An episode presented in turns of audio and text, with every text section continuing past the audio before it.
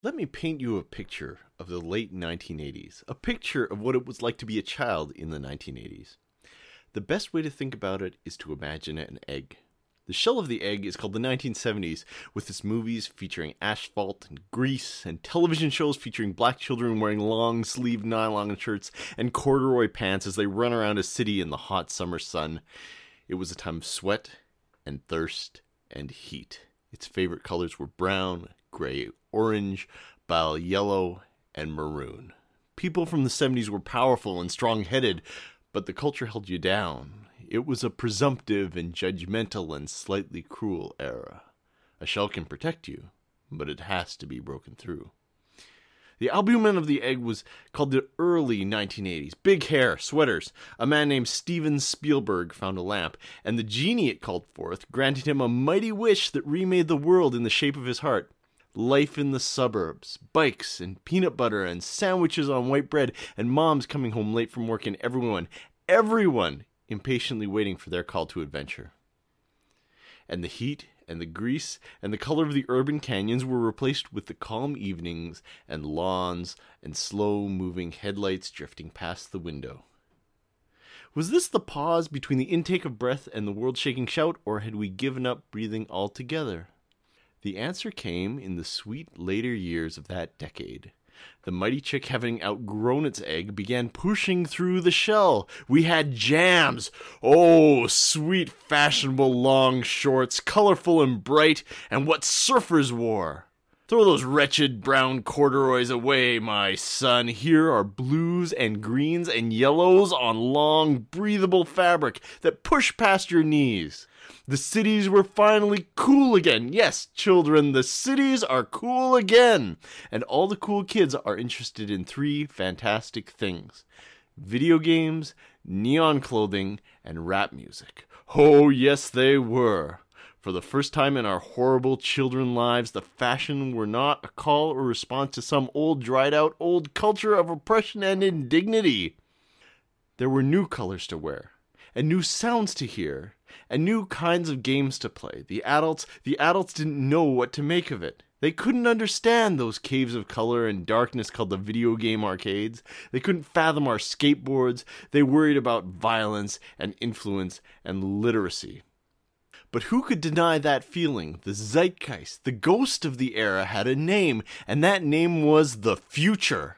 It wore neon spandex, and it wore its baseball cap backwards, and it rode a skateboard, and it listened to Public Enemy, and it spent every spare quarter playing Arkanoid, and every spare moment hoping to play the Japanese version of Super Mario 3 that its friend's dad brought back from Japan. And so it came to pass that in 1989, our zeitgeist, that magnificent neon Quetzalcoatl who had hatched from the egg of the decade preceding it, did itself lay an egg. A thing incarnating everything we loved and wanted.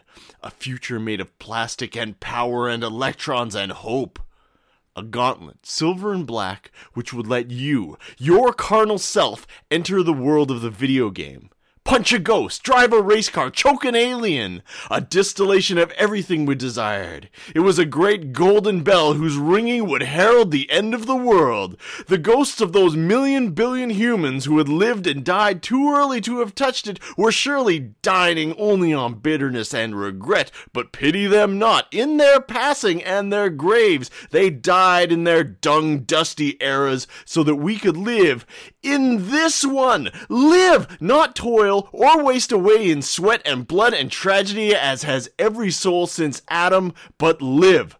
Truly, truly live. And now, on this episode of the Doomed to Fail podcast, we're talking about the Nintendo Power Glove.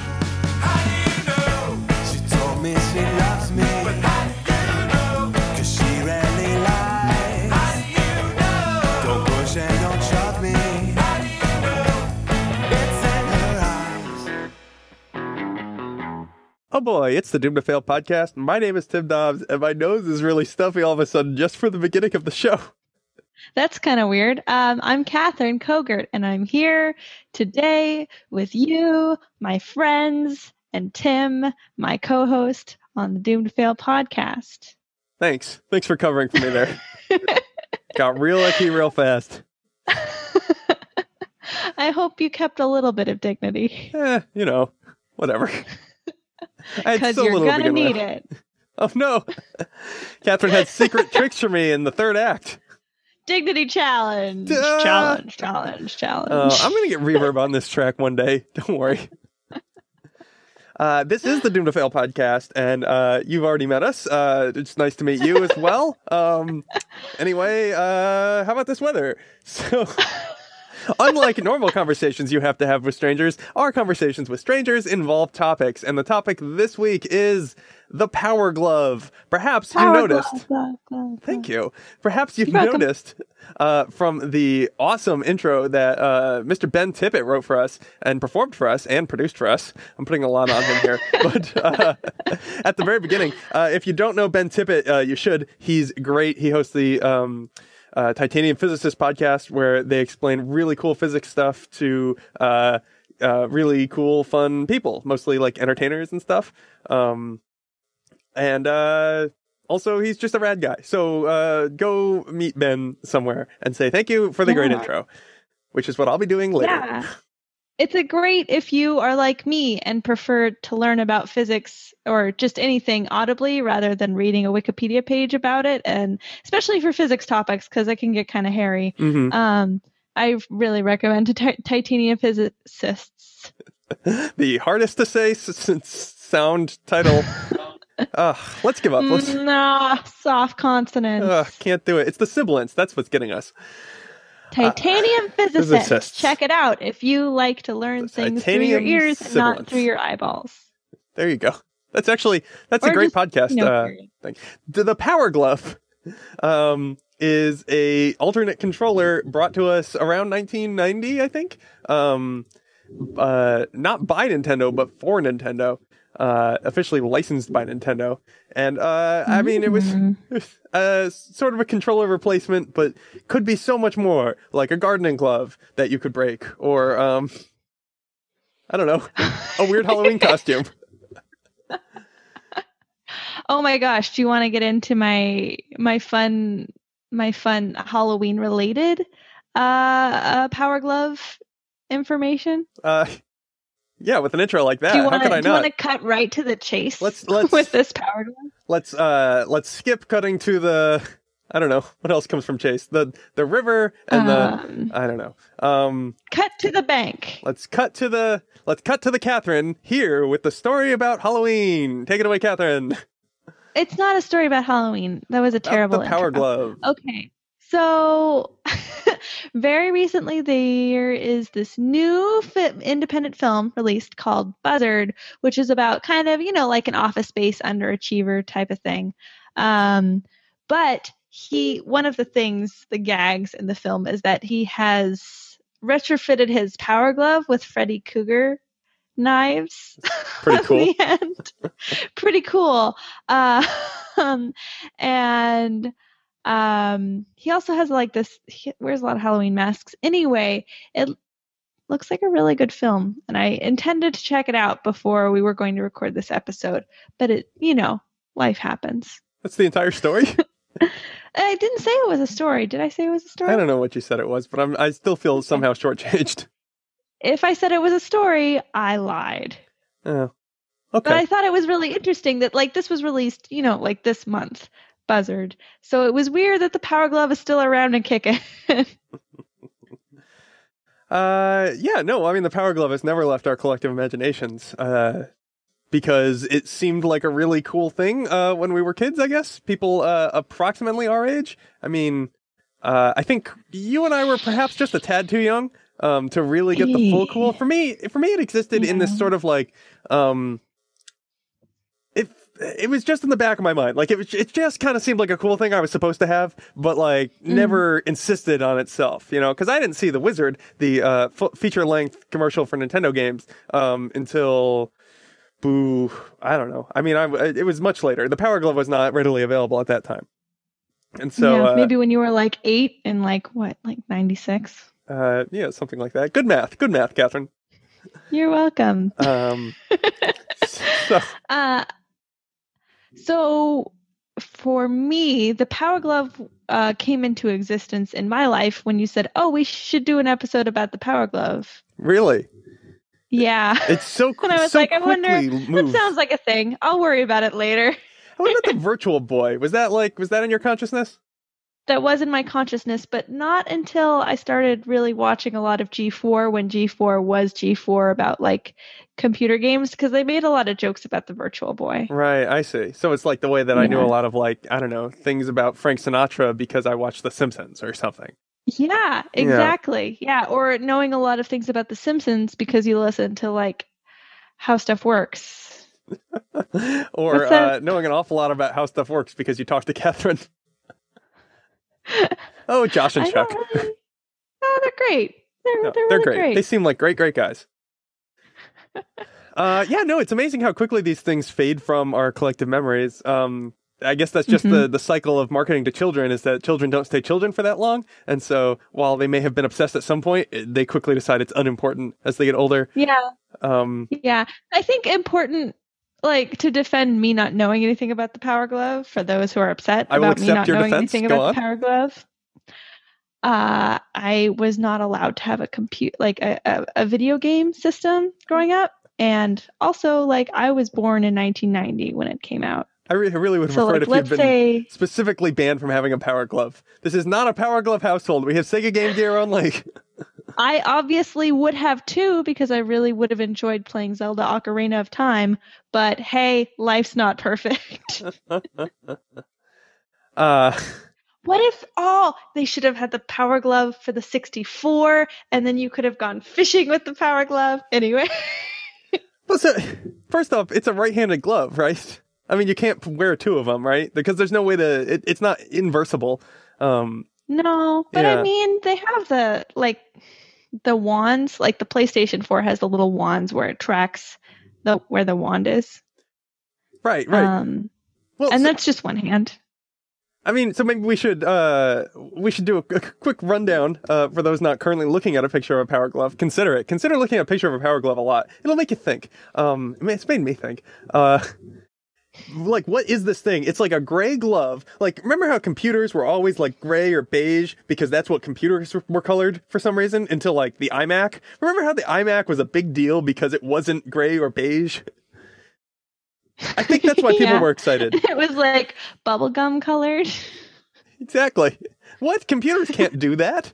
It's amazing how far we've come since like that was like late nineties. Man, you know where how far we've come? We've gone from like, wow, colors are are colored to like, wow, there's this there's this iPod that can carry all my music to like, wow, it can be colored to be like, ah, it's kind of passe for that to be colored to like, wow, it can be color, but that's the the less expensive model. It's true. The gold one is the good one. That's how many cycles of like colored electronics we've been through.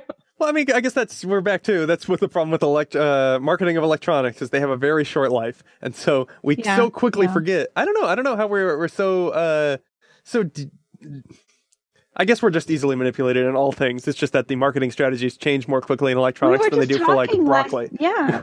We were just talking last week about how there's really two methods per gender to market. yep. What was it? it? Was, a, it was- don't for gentlemen there's that don't you want to have sex with this? Yep. Or hey, something you finally don't have to have sex with. thank God. And for women it's like, hey, you can eat this or hey, you'll be prettier if you do this. You'll make those guys who want to have sex with you happy. Hmm.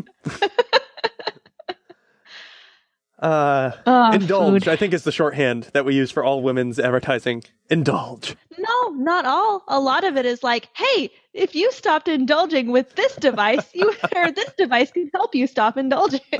Fair enough. All right, so we're- we're just looking at it from a different, uh, in in different dimensions. We can see that you know if you rotate the advertisement cube, then some things start to line up and other things separate. Um, yeah, for for gentlemen it's sex, and for for women it's indulging. Uh, check out the Doomed to Fail uh, podcast store for the advertisement cube, uh, available soon. Um, so, the, but Don't lie to people about that. That's mean. maybe we'll get I emails might really want to buy that. I just want an email. Doom to fail podcast at we gmail.com. never. We never give out our email, and I just talked over our email, so they don't know what it is. They'll never figure it out. Only for the diehards. So the Power Glove is basically like picture this uh, gross gray robot hand, um, that's like a RoboCop kind of hand, and uh, it's got like a Nintendo controller mounted on the wrist part, Yeah. such, can such that uh, where where your watch would normally go, it just has a ton of buttons. Yeah, it's kind of like a Dick Tracy thing. Yes, it's a lot like a Dick Tracy thing. Uh, and talking about circling back, hello Apple Watch. Um, Hello, Apple Watch, useless device. I kind of still feel that way about the iPad, though. Like, I know, like, everybody was like, oh, iPads are stupid. And then they came out and they're like, oh, they're actually not stupid. I'm still kind of in, like, oh, that's still kind of stupid camp. Well, Is that yeah, okay to admit? Yeah, no, I think that's fine. Um, no, Okay. so so here's the thing. I think about uh, certain types of people um who are hard to market to, uh, but. I don't know. XKCD had a thing about this recently. It's about like the way if you watch how engineers react to new products, you can gauge how successful the product will be. And typically, it's like when someone goes, "That's useless," it tends to be do pretty well. And I think we've we've had this experience with the iPad, with you know the Apple Watch, etc. Um, and but something like the Power Glove, uh, it's sort of the opposite of that, right? So total failure. It did not last. But if you look at the various technologies that were actually implemented in this thing in 1990, uh, ooh, pretty cool. Um, and uh, I think maybe we should talk about some of those technologies when we come back in a moment on the Doomed to Fail podcast.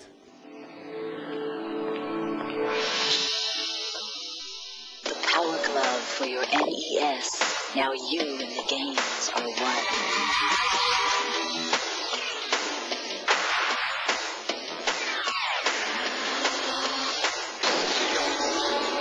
The Power Glove. Everything else is child's play. And we're back on the Doomed to Fail podcast talking about the Power Glove. This thing that basically looks like garbage, just total freaking garbage before the age of industrial design. And yet, uh, oh, yep. This is the problem with streaming from YouTube. Sorry, Tim. YouTube is another thing that, uh, I still, still to this day feel like that doesn't seem that useful, but people love YouTube so much. And I I find YouTube extremely useful, though. I, but, but like not I YouTube is obviously great because without YouTube we didn't before YouTube we didn't have a, like a really easily accessible um way to share videos, right? So like little short clips or whatever. Great. Mhm. And also like as far as media distribution, oh yeah, okay, I can see that. But like this thing where people will listen to music on YouTube or Mm, um mhm. you know podcasts get more hits when they're on YouTube and posted as audio Yeah. files or like I find that offensive personally. like my, my little brother who's like 10 years younger and he just like wants to i don't know i mean he used to uh i haven't talked to him in years um but. no it's, it's a joke it's fine um uh he used to yeah i mean like you know kids today they just like watching a bunch of youtube clips right i don't get it i don't like doing that i don't know i'm a dinosaur uh you don't really like watching a ton of TV. Like you don't like watch. You don't binge on. You're very anti-binging. Like that's not how you choose to consume media, that's true but i also and that's fine. thank you for your acceptance. Um, but I, I guess I also, uh, uh, also something. Um, I, I think it's worse with YouTube, like, right? So I enjoy sitting down for half an hour of, you know, uh, Seinfeld or something, hmm uh, than more than I like watching a supercut of various Seinfeld, uh, times that Kramer walked in the door. But there is without YouTube, YouTube, without YouTube, we I'm may sorry, not have the supercut. And I think that that that, like conclusions can be drawn from the supercut. Like we can gain insights into Seinfeld that we otherwise would have never had. It's a fine data analysis tool. No one is questioning YouTube as a data analysis tool. Is the supercut as the data analysis tool? Yeah. Okay. They're just, Thank God. right. I was worried for a second. You pitch me YouTube as a series of uh, time dependent graphs, and I'm all in. I'm like, oh, cool. Look at the way the lines move over time. We can really infer a lot from this. See, you're just a different type of person, Tim, and I'm so. really glad for that. But the kind of person I am is the person who, when I read the list of technologies included in the Power Glove, I was like, wow, that was that was way ahead of the game. It, let me okay. So do you do you want to go over these? Do you have um do you Like have them in your head? smell-o-vision. Yeah, it's got smell-o-vision. It's got uh it's got holographics Uh, okay. that become solid. So it has a wireless because it is there's nothing connecting it to the NES. It has a wireless controller. Mm-hmm. Already way ahead of the game. The Wavebird was the next one, I think, for the GameCube. Um, yes. Although the Atari think- did have a wireless controller, just it was you know had a big antenna on it, and I don't know, maybe it just killed batteries. That's I don't know why they didn't continue that. Yeah, Uh, I'm not sure the Power Glove is sexy either. It had um, it could opposite. sense where your hand was moving with respect to the screen. right. And did you see how they did that? I did not see how they did that. Okay, so there's uh two ultrasonic speakers in the glove. So they're ultrasonic, so you don't hear it, but it's you know sending out a really high pitched noise. And then there's 3 ultrasonic microphones around the TV monitor. And so it Ah. triangulates the location and the tilt of the glove because as the as you rotate the glove various directions, uh, the sound will come in different patterns, and so it can figure out where you are. The only thing it can't clever. figure out is uh, pitch. I think it said it can get yaw and roll of the hand, but not pitch because I think if you were to like Okay. face your palm forward or backwards, it, it can't do that. I think that's what pitch is. Gotcha. Yeah. It's like, are you are you are you leading in for for a, a for like a kamikaze dive, or are you ascending into the clouds? That's pitch. That's probably how they teach it. They probably like to remind uh, fighter pilots that you know, hey, we could ask you to kill yourself at any moment. I don't think that's the thing anymore. Yeah. It seems like a waste of money and people. Mm. but money first.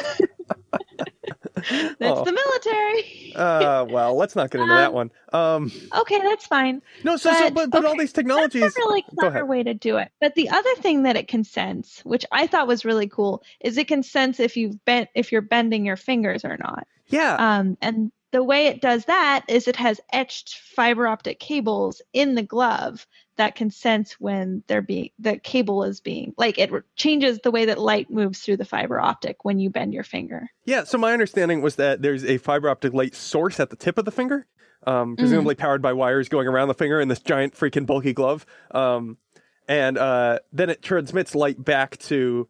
Um, actually, you know, a better way to do it would probably be transmit light from some battery pack somewhere hidden in the giant bulky glove, and then uh, it goes through a fiber optic in your finger line, uh, and then reflects on a mirror or something. I don't know. Either way, the point is, uh, if full light is received back at the uh, base of the glove, then it's like not bent, and then as you bend, uh, you because the fiber optic is is damaged, it uh gives you less and less light. Yeah. Which is so cool. It's mega cool. And it was on, uh, I think, four fingers. So they, they didn't do the pinky because they were like, eh, most people's pinkies move with their ring finger, and we don't really have the space Yeah. for it anyway. oh, that's clever. yeah, I guess it's fair. I mean, it's an engineering trade off, right? But Yeah. I still yeah. feel like, oh, uh, I don't know. First thing I did was try to move my pinky freely, and I can do it. Because I play guitar, I guess. I don't know. um okay. You could play Guitar have- Hero on this thing. Now that I think about it, right? Oh, you could. Yeah. Yeah. you totally could. Except you could probably like actually play guitar rather than just flip a thingy back and forth and press buttons. Right. Yeah. And I'm really frustrated with Guitar Hero as a concept. Like it's definitely in it's in the iPad camp with me of like Mhm. I don't really think that's that cool. I'm sorry. well, we can put it on the list. Here, I'll put it on the list right now. Um, Put it in the tome. you say the thing that you were saying. I'm going to get the tome out. Um, because I honestly, I kind of feel like maybe I've said this on the podcast before, but I feel like I've played better Flash games than Guitar Hero, and that's like sixty dollars. Okay, the tome's back. Um, yeah, no, I, I think you have said that actually.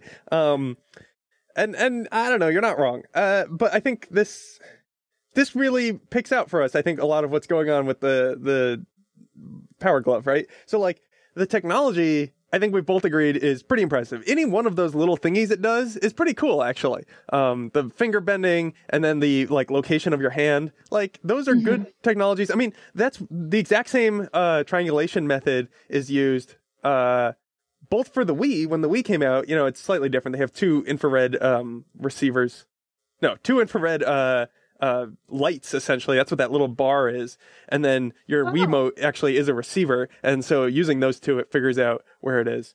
Um, Oh, that's cool. and uh you know, so so it's just infrared light instead of ultrasonic sound, but whatever. Yeah. That's that's the same reason also that your Wiimote will get really confused by Christmas lights is because they have a notable infrared uh, spectrum. Oh, interesting. Yeah, and so like it would have no idea what was going on And if you it's not pointed like you can use ultraviolet because then it would get confused by sunlight. And also, uh, I don't know if you necessarily want to be standing in front of a TV that's shooting ultraviolet light at you. I think infrared's Oh, generally good considered point. safer. Good point. I mean, I, you know, it would probably be fine if it was just barely ultraviolet and fairly low energy, like you know, low intensity light. Eh, yeah, there's there's fairly harmless ultraviolets, but there's no need to, to risk it. raise the mom alarm. yeah, Right? Uh, probably came up in some meetings. Uh, Yeah. and, and also, I mean, the same technology again, or the same basis of technology again, is used in like the uh, Kinect. That's an Xbox thing, right? Or um, I think PlayStation has also something. You know, like basically this body motion thing is it's pretty similar. It's just that they figured out how to use lasers to create 3D pictures. You know, the same way they are your eyes, um, because they're Mhm. separated, can do stereoscopic vision. Uh, lasers can do the Mm. same thing. So I mean, it's it's not like it's the same technology, and they're just stealing from the Power Glove. Although if I were these Power Glove guys, I might take some uh, get some scratch out of it, see if you can. Um, but uh, but the point is, I mean, it's way ahead of our time because it's 20 years beforehand. They were using, I mean, essentially the same functionality. I'm sure there was lots and lots of reasons it didn't work great. Um, but to do those things, and and yet uh, none of this worked. And I don't know, everybody loves their Kinect. I guess do people? The Wii was really popular. I can tell you that.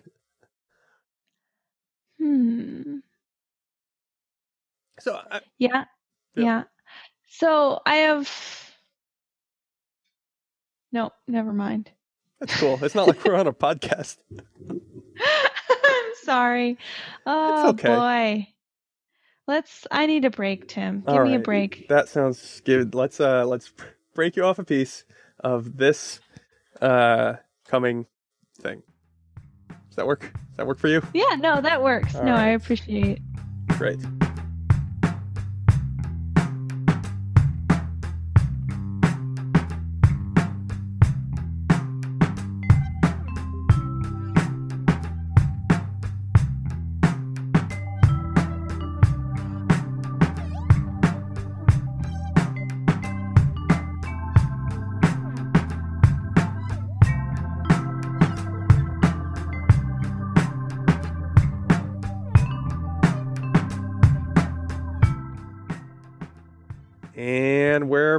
Back on the Doomed to Fail podcast talking about the Power Glove, glove, glove, glove.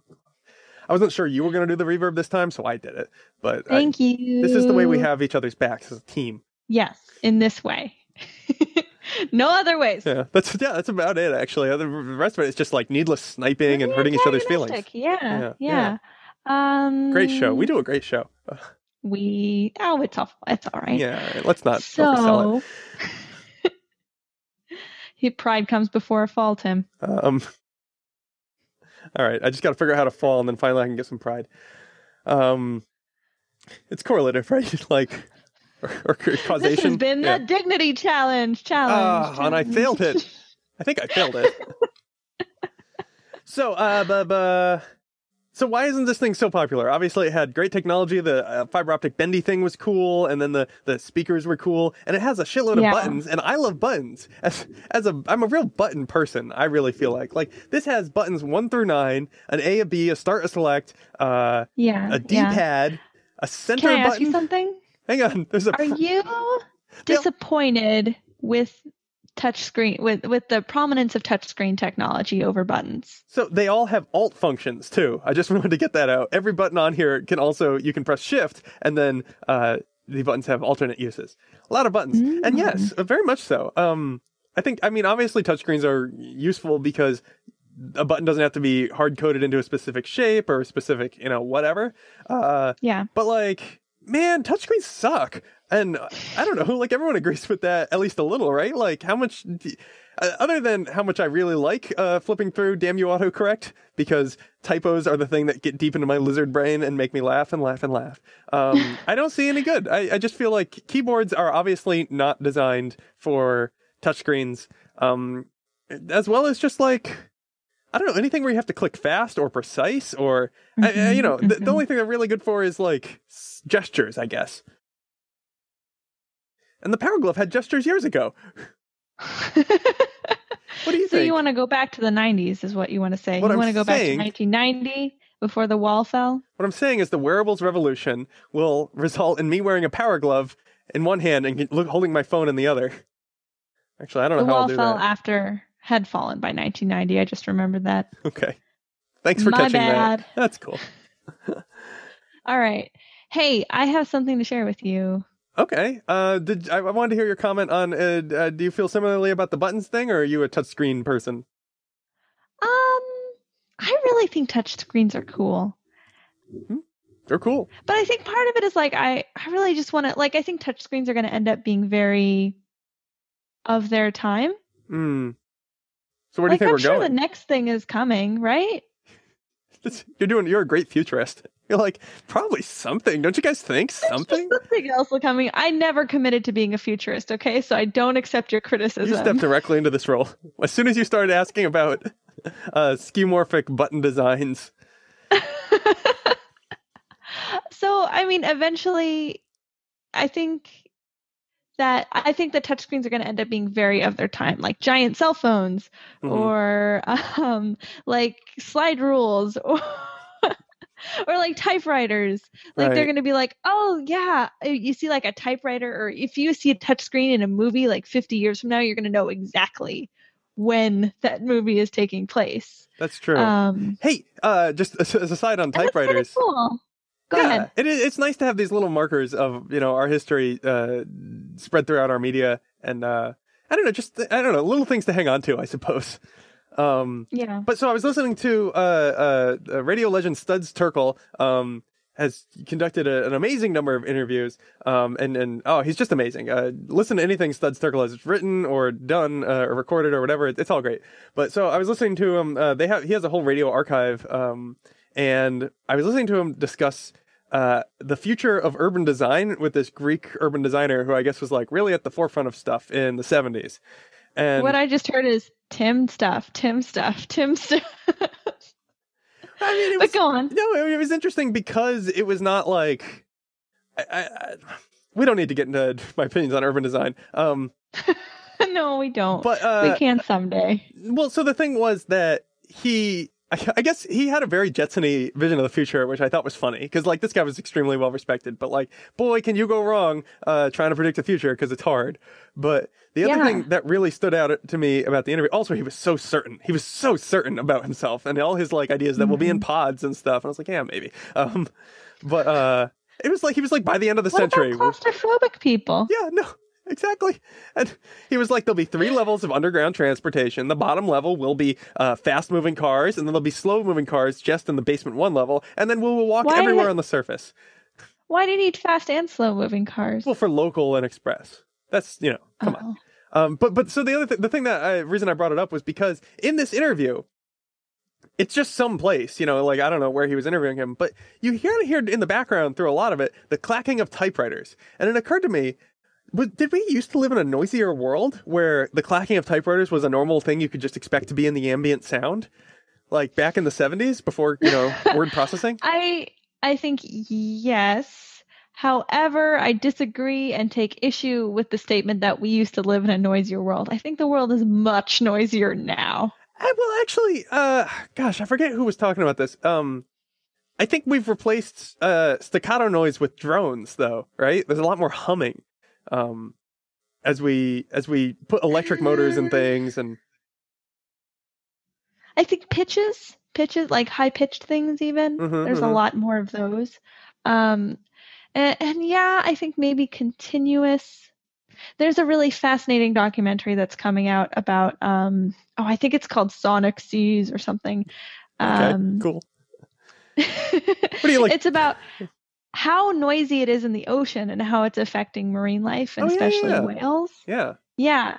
Yeah, and uh, not not great. It's not great out there. bad for whales. Disrupts the sonar. But yeah, and I mean this is like since the 50s hmm na- to now there's so much more noise in the sea. And it's not just like naval son- sonar missions, it's also um seismic um Right. seismic testing. graphing or whatever. Not Yeah. not testing, but like graphing the bottom of the ocean and looking Oh, for sure. petroleum reserves. Those boats in- that in go around and send signals down. Yeah, blast sound down. Yeah. Yeah. But no, they it's Geology. not a signal they're sending out. They're basically setting off like a bomb. Oh, you're right. Those things. Yeah, yeah, yeah. I know how they do those. Yeah. And Yeah. then they have a truck that, um, well, okay, on land it would be a truck. I guess on ocean it would be a, a boat. Um, and that like catches the reverberations and figures out. Again, it's triangulation. It's power glove all the way. But it's really shitty for whales. Well, sure. And so is the Excuse power glove. It wouldn't fit, but Um, and then the other thing is like freighting. Like freighting has gone up a ton since Mhm. globalization has increased and since it's gotten cheaper to produce things in like developing countries like China and India.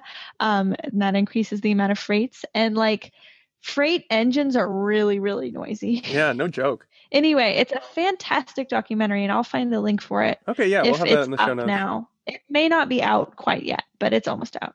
Okay, and there's actually you know, now that I think of it, there there was a, a, a audio documentary, a radio documentary about um what sound must have been like, you know, in the Middle Ages. Uh, and it it was done really Mm. well. They sort of tried to recreate, you know, like, and it's hard to understand, like, you know, like the um the sound of bell towers would have progressed a lot farther, and it really would have stood out because Oh. there's just like, you know, the other stuff going on would have been like the clomping of hooves, Eh, like, you know, what else?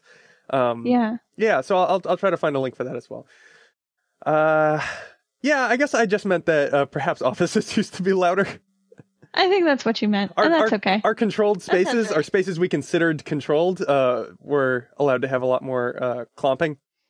Yeah, and I think you had a lot of like at least this is totally my just my perception from movies is that like everybody who had a typewriter kind of lived in one room together. The steno pool. So that's what you're talking kinda- about.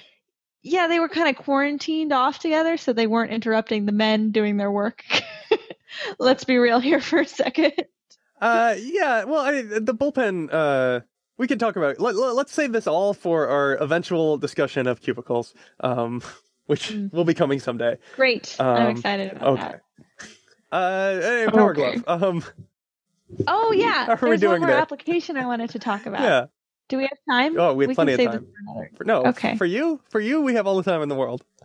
Great. Yeah. So there is currently a Power Glove in use Just the one. for realsies. I'm pretty sure it's just one. It's a repurposed Power Glove. Um, there's a guy who does photography for a show called Robot Chicken, which is a stop motion Mm-hmm. animation show, right. and he has taken out the the circuit glove uh, circuit board that the Power Glove came with. Mhm. And put in a new circuit board so that he can take remote pictures with his camera while he's manipulating. And he has like on the side, he's pinned like this little retractable tweezer like there's like a, a retractable cord like you might have on your keys uh, with tweezers at the end so he can like grab it really quick and like do things Huh. with with his puppets um, and then he lets go and it just snaps back to the side of his power glove and then like he'll press the a button and that'll take one shot a one frame or the b takes two frames and he can scroll through his frames with the arrow buttons um, So wait, wait, is Robot Eh. Chicken entirely made uh, with this, or is this just one of the guys who sometimes makes things uses it? I just because of the quantity and like the amount of stuff that Robot Chicken produces, this has to be just like one guy.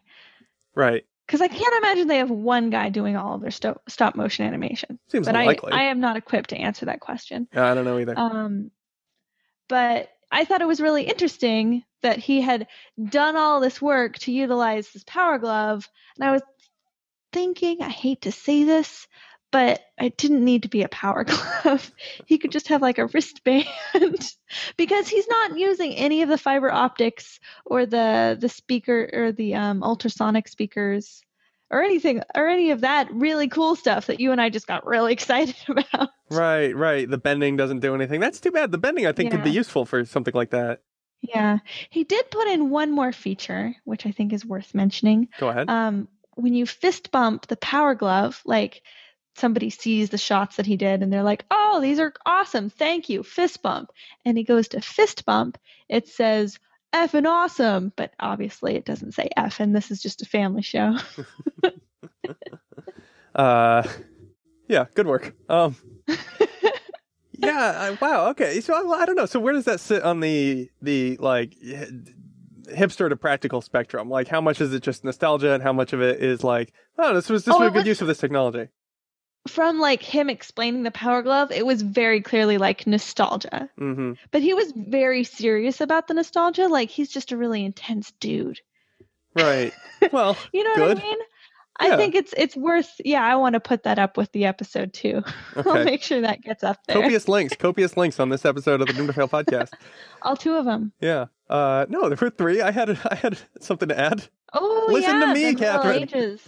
Nah. All right. Um. So, yeah. Well, okay. So, why are we so nostalgic for it? Uh, perhaps not you or I. Like I say, I I I learned about it in depth, you know, pretty recently, and it was always just kind of around. But like, I think there is a strong, uh, you know, in the uh, 30s ish contingent. You know, the people who were uh maybe in their late single digits uh, when the Power Glove came out. Um, is it just because it didn't last very long? Is it just because it was in a movie? I mean, uh, you know, it's cool, but kids, you know, the technology is cool, but kids don't care about that. Yeah. Does it just have a lot of promise? Does it look like a RoboCop hand? It feels like the future. It feels like the future, especially as viewed through 1990. Yeah, exactly. Um, so I guess what do you what do you think about this theory though? So basically, it failed because it didn't appear to have any uh, support. Uh, you know, this was a licensed peripheral um, that had. Uh, let's see, two games released for specific use: Super Glove Ball, bad name, and Bad Street Brawler, which was okay, I guess, for the standards at the time, uh, as far as names go. And um, that was kind of it. Um, and then there were two, two more announced, one called Glove Pilot and my favorite, Manipulator Glove Adventure, uh, which is probably rated adults only. Um, like that's kind of it, right? And then so without any specific support for the inputs, it just became uh, a controller that was really hard to use because it had Yeah, a D-pad, yeah. which still doesn't make any sense to me. Like you're wearing the glove, so you only have one finger to access or one hand to access the other part of the controller. Like you just can't get to all the buttons very quickly. But Yeah, that's true. Unless you're kind of like you just have your, let's say it's on your right hand, is it? Yeah, Or is it on your left? It's on your it left has to be on your right? right hand. Okay, it's on your right hand. So let's say you like constantly have your left hand poised Mm-hmm. over your right hand. But like, Right, but then you know if you're supposed to be moving the glove as well, like you're you're moving the entire apparatus of your left and right hands constantly. It's like some kind of crazy Zumba. Um, not terribly. Yeah, and not even the fun type of Zumba where you have Pitbull yelling "Dale" Yeah. at you. the bad bad Zumba. I mean, Power Glove Zumba. Yeah, no, maybe I would check that out. But like otherwise, the ultimate in nostalgia. Perhaps practical. I don't know. Maybe it could figure stuff out. I mean, yeah, I don't know. Well, so you really legitimately could make some kind of game like Wii Fit, right? Using this thing. Like it's got enough stuff going on that you could kind of do it. Like, you know, raise your hands above your head or lower them or something. Um, yeah. so I I don't know. I guess I just feel like this was a triumph of technology uh, and a total uh, lack of input uh, as far as you know marketing, uh, consumer psychology, um, creativity. Uh, you know, as, as far as the actual product goes, like there was no way to use No. it because you know our the, the iPad succeeds because there were you know apps that decided to figure out how to use the iPad really well, and you know the the watch will probably do the same. And um, what was the other thing you hated earlier? Oh, was it the Virtual Boy? Is that no, what I, talking I about? think you were pretty okay on the Virtual Boy. You were like whatever. Oh, iPads and oh, I was really mad about olive oil recently. uh, Well, olive oil suffers from different issues, I think. Although, I mean, we could make the same case that, like, okay, the technology's great, the application not so great. You know, maybe you could, uh, you would appreciate olive oil more if uh, it had been positioned as like the best frying oil. Um, and Mhm. you know, you gotta have oil to fry stuff, right? So, like, we should use olive oil. Um, maybe you would like it better there. And so, I mean, I think it's no, the same. I love to use olive oil as as uh, like for t- to make caramelized onions or whatever. I just don't like to use it to um, drizzle on stuff because that's that's pointless. Exactly. And and so the lesson we learn here is that it is the application that matters and, and and as far as like what becomes popular and cultural and that feeds back into what technologies live and what technologies die, right? So like technology can be great or whatever, but like unless it's put to some good practical use in our culture that takes it up or perhaps non-practical use in our culture takes it up, um you know the technologies fade and i think i think that's why so many technical people who admire technology but uh try not to get involved in the culture um, or you know uh, specifically separate themselves as as so many uh you know people who would like to take apart a part of power glove do you know say like well i don't really want to hang out with people. Um i think that's why uh you know we appreciate different things. Um we say wow that don't technology that you something. have to separate yourself from people to enjoy technology or to appreciate technology, though. yeah i was I just kind of on a run no it's a good A little bit. yeah i'm glad you brought it up Um, Yeah, no, it's just I think it's a, a common like I know I make that mistake all the time too of like, oh, if you like things, you don't like people. You can only like one. You've got about one Valentine's Day card left, and you're just like a, a mailbox for things and a mailbox for people. And you're like, One "Eh, for people. I have to choose. yeah, that's that's not how life works. Um, uh, but no, I absolutely get your point that like people who are passionate about technology and like the way things work and science, making new things that we didn't think possible possible. Um, being really excited about something like the Power Glove, even if it was a total failure of a product. Yeah, I don't know. So I guess I feel pretty. I guess I have developed nostalgia for the Power. Maybe not nostalgia; it's not the wrong word, but I, I have a place in my heart for this Power Glove now. I feel like it had a, Mhm. re- a lot to say and was perhaps uh, taken before its time. But uh, yeah, you know, so it goes. yeah. Uh, yep. Real admiration over here All for right. the Power Glove Well- and the the people who designed it. I am going to uh, write my Valentine's uh, Valentine's Day card out to the Power Glove, and uh, maybe if I have time to the people who designed it. And uh, I'm gonna write mine out to you. oh, gross! Gotta get my cootie shot now. All right. Well, that uh, that grossness marks the end of this here podcast, and uh, we'll be back uh, pretty soon. What do you think? Pretty soon, right? Oh, we'll we'll see. Okay. Well, until then, that's Calvin Kogan over there. Tim Dobbs right on over here. Bye. Bye.